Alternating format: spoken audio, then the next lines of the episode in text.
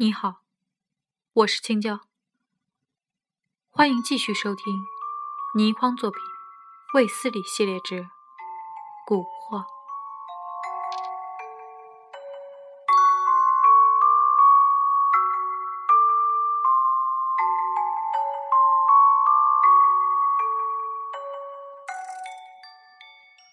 我还想跟过去，但猛哥却一伸手拉住了我的衣袖。他用十分平静的声音道：“谢谢你来参加八柱的葬礼，但你不能跟着去。只有圣洁的少女才能令死者的灵魂不记得生世的痛苦，永远安息。”直到这时，我从一听了哀歌声起，便如着了迷一样的心神，才恢复了清醒。我急急地问道。猛哥，你告诉我，八珠怎么会死？他可是……我本来想问，他可是自杀的，但我的话还未问出口，猛哥已经接上了。他是一定要死的。啊，这这是什么意思啊？猛哥的声音平静的。像是在叙述一件许多年前的往事，他道：“霸主用了心蛊，仍然未能使受蛊的人回心转意，他只好在死中寻求解脱。”我用力的摇着头，因为直到此时，我除非承认蛊的神秘力量是一件事实，否则我仍然不明白一切。你该回去了，我们的地方不适宜你来。不，我要弄明白蛊是什么。你不会明白，因为你根本不相信有这种神奇力量的存在。你就像那个绿眼睛、长金毛的人一样，他也想弄明白，但他也无法明白。绿眼睛。长金毛的人，他是一个很有名的人物，我至少要见一见他才回去，不然我不走。猛哥凝望了我片刻，那么，你可能永远也走不了了。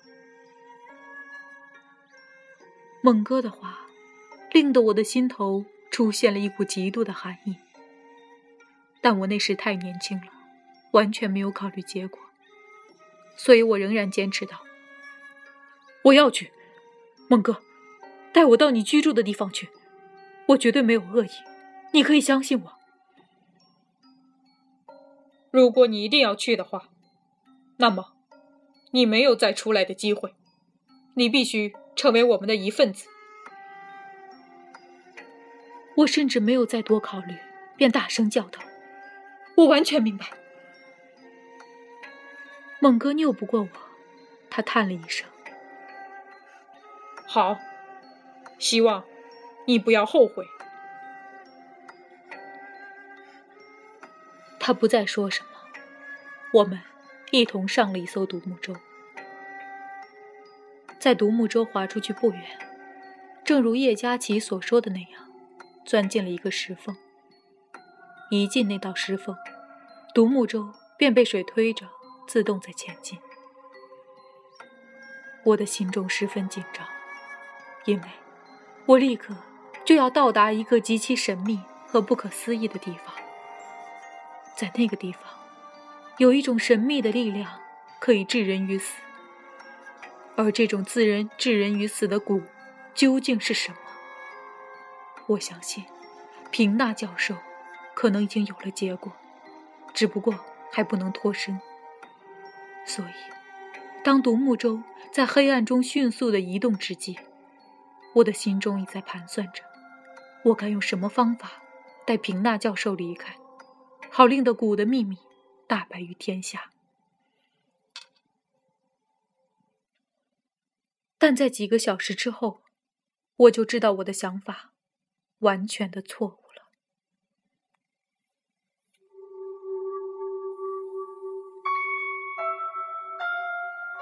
那时，我已经进入了那个美得像图画一样的山谷。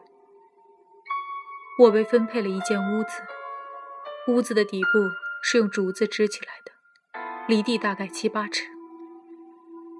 我见到了猛哥的父亲，他叫金板，是整个苗区最权威的古师。所谓苗人，实在是一种统称，他们的种类不下数十种之多，但是每一种都奉他们这一族为神明，绝不敢得罪。其他各族的酋长往往有事来求，他们都备有极其丰厚的礼物。看到了那些礼物，才知道苗区物资之丰富，实在是难以形容。这一切，我不准备详细叙述，因为这是和整个故事都没有关系的。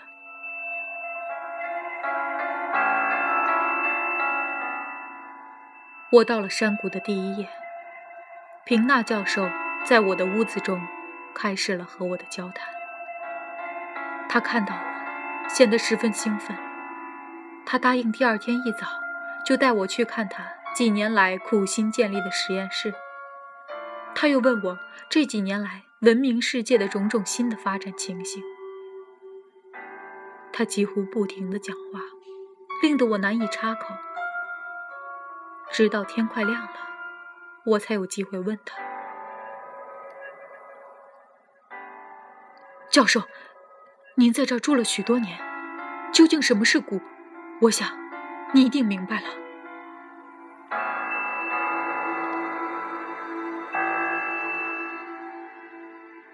平纳教授一听我这样问他，立刻沉默下来，他的面色变得十分难看。过了好一会儿，他才摇了摇头，缓缓地说道：“这几年来，我几乎是一天工作二十小时，致力于研究这件事。可是，我也只不过知道蛊有八十三种，而且每一种蛊都有它们神奇的力量，但它究竟是什么，我却不知道。”我皱起了眉。平纳教授的回答是出乎我意料之外的。我呆了片刻，才道：“有个年轻人叫叶佳琪，曾经在这里住过，你可还记得吗？”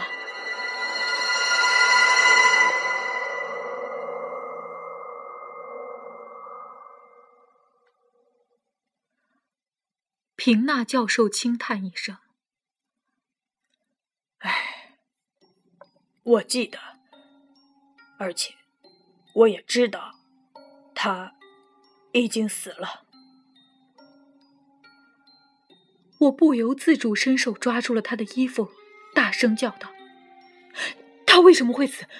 他的尸体经过解剖，说是因为严重的心脏病，可我却知道，他一直健壮如牛。”他死了。那是由于他变了心，而八珠是会对他下过心蛊的。中了这种蛊的人，如果爱上一个女子的话，就绝不能变心，否则他就会变得疯狂。而当他又要娶另一个女子时，他就会死。这些我知道。我要问的是，为什么会这样？平纳教授缓缓道：“年轻人，如果说我这几年一点研究成果也没有，那也是不确实的。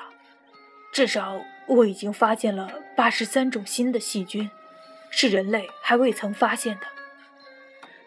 你的意思是说，所谓的蛊，只是细菌作祟，它可以看作是一种人为的、慢性的病，是不是可以这样解释？”蛊的问题也就是如此。你这个问题，我实在很难回答。这正像你去问人数学是什么，二加二等于四，这是数学。但是微积分也是数学。细菌在蛊中只不过是一个因素，实际情形还要复杂的多。那么，你的意思是，八珠曾经对我下了金蛊，在我的体内，现在就有着某种还未被人发现的细菌在了，是不是这样？可以这样说。明天，我就可以证明给你看。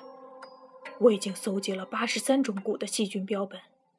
明天，我抽你的血，在显微镜下，或者可以看到在你的血中。有着某种细菌，那是科学研究的证明，也或者什么都没有。我苦笑道：“可为什么我现在一点事儿也没有？为什么细菌在我的体内不会繁殖？为什么我一等变了心，这些细菌就会置我于死地？难道细菌还是有思想的吗？”细菌当然不会有思想，但我认为这里的人对于人体内最神奇的组织——内分泌的部分，有着极其深刻的认识。和人体内分泌组织，这又有什么关系啊？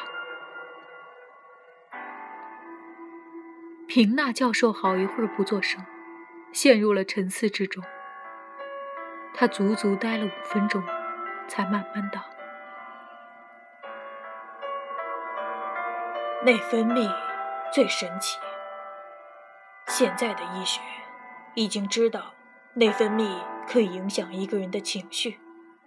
反言之，一个人的情绪也可以影响内分泌。这，这又怎么样？内分泌可以促进维生素的生长和消亡。某些人常常因为内分泌的失常。而陷入永远的营养不良状态中，这种例子屡见不鲜。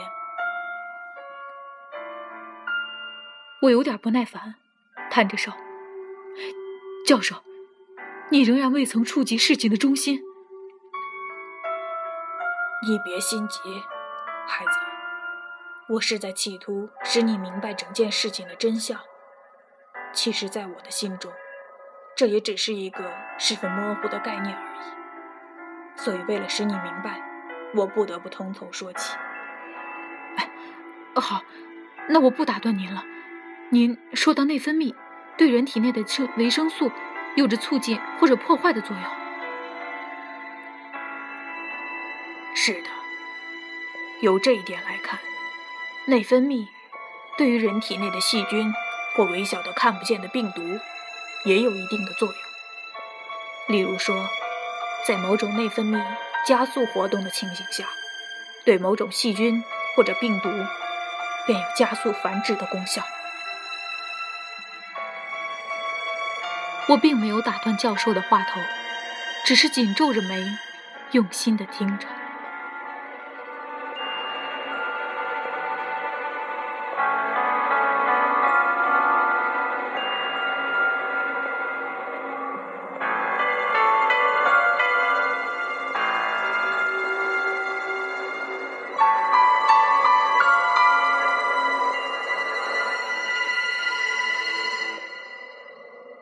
今天的故事就到这里，感谢你的收听。